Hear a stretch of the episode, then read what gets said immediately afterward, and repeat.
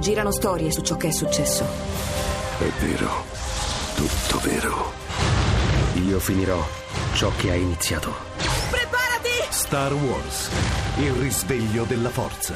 Dal 16 dicembre al cinema. L'uomo che scoprì il vero nome di Dio. L'uomo che scoprì il vero nome di Dio scoprì il vero nome di Dio alle 14.37 di una domenica di ottobre. Era nel suo garage e stava imbottigliando il vino che il giorno prima aveva comprato dal suo abituale fornitore contadino.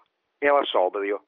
A un certo punto gli scivolò una bottiglia mezza piena o mezza vuota, dipende dai punti di vista. A un certo punto gli scivolò la bottiglia per lui mezza piena e si infranse al suolo inondando il pavimento di vino rosso.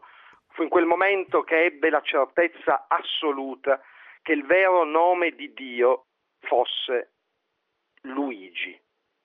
Da quel giorno cambiò vita e iniziò ad errare per le strade del mondo, portando la sua verità alle genti. Fu sputato, deriso, bastonato, sparato, lapidato, amputato, ustionato e dopo sette anni morì di fame. Inutile dire, nessuno gli credette.